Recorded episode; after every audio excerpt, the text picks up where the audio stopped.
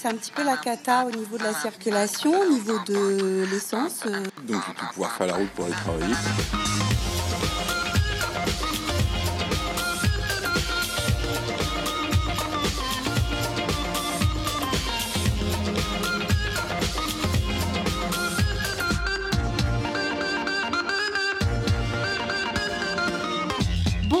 Écoutez les Pressés de l'expression. Nous sommes au début du mois de juin 2016. Je m'appelle Perrine Andrieux et je travaille de chez moi. Aujourd'hui, je vous propose d'aborder ce qui a trait aux stations-service. Un détail avant de commencer. Quand je dis ce qui a trait aux stations-service, je parle de ce qui a un rapport avec ça, pas de ce qui est attractif. Avoir trait, c'est traiter de quelque chose. Donc, nous allons aborder ce qui a, plus loin, trait aux stations-service.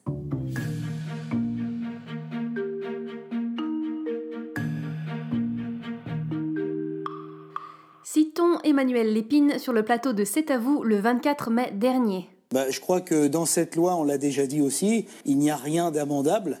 Amendable, adjectif polysémique, c'est-à-dire qui possède plusieurs sens. Dans le contexte actuel, est amendable une loi qu'on peut modifier par des amendements. Sachez toutefois qu'on utilise amender aussi, et c'est assez littéraire, pour indiquer l'amélioration morale des personnes. Si vous voulez vous la jouer Jean Jaurès plutôt qu'Emmanuel Lépine, ce sera de même quand l'esclavage fut amendé en servage, les serfs aussi furent sur la glèbe, objet de quelques propriétés individuelles.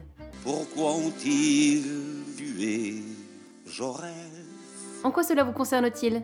Vous devez faire le plein pour vous rendre sur votre lieu de travail. En raison des blocages que la France connaît actuellement, vous n'êtes pas certain de trouver de l'essence. Une demi-heure d'attente à la station-service avec un pompiste dépassé par les événements et qui vérifie que personne ne remplisse des bidons de réserve. Mais pompiste, ça se dit? Oui. Ce substantif désigne bel et bien la personne préposée à la distribution de l'essence. De même que le matelot affecté aux pompes de chargement et de déchargement à bord d'un pétrolier. Ou que les médecins ou infirmiers qui assurent la circulation extracorporelle lors d'une intervention de chirurgie cardiovasculaire. Enfin bref, vous êtes à la station-service et il n'y a plus d'essence. On dit pénurie de carburant. Vous en faites une autre, puis une autre, puis une autre. Vous faites le tour des stations-service et là, parce que ça fait déjà un moment que vous suivez les pressés de l'expression, vous vous demandez si on met un S au pluriel de station-service. C'est magnifique. Vous devez savoir qu'on a copié le terme anglais service station dans les années 30 et qu'on en a fait la station-service. On a changé de place le déterminé et le déterminant par rapport à l'anglais pour respecter l'ordre de la langue française. Quant à mettre au pluriel, comme l'indique le blog des correcteurs du journal Le Monde, eh bien on n'a pas encore vraiment tranché. En réalité, tout dépend de ce qu'on entend par service. Si c'est une station libre-service, alors service reste au singulier, puisque c'est là qu'on se sert. Mais si on considère station-service comme une composition de deux substantifs, de deux noms communs si vous voulez, alors il faut un S à chacun des deux. Donc euh, faites à votre aise et merci la réforme de l'orthographe. Merci de ne pas avoir clarifié ça. La situation ne devrait pas s'améliorer. Reprenons. Ça y est, vous avez trouvé de l'essence, mais vous êtes désormais bien agacé et en retard au travail.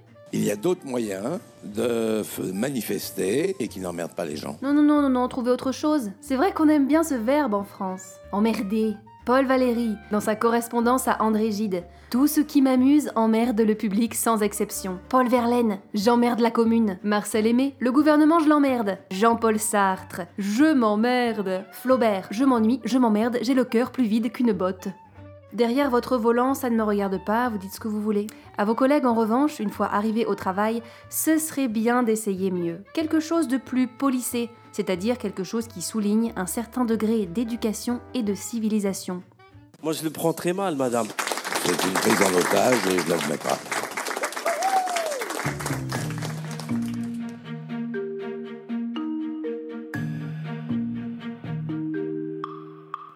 Merci d'avoir écouté. N'hésitez pas à me contacter sur Facebook ou Twitter pour proposer vos sujets. Au prochain épisode, nous verrons la différence entre digital et numérique. D'ici là, une bonne semaine à tous. Au revoir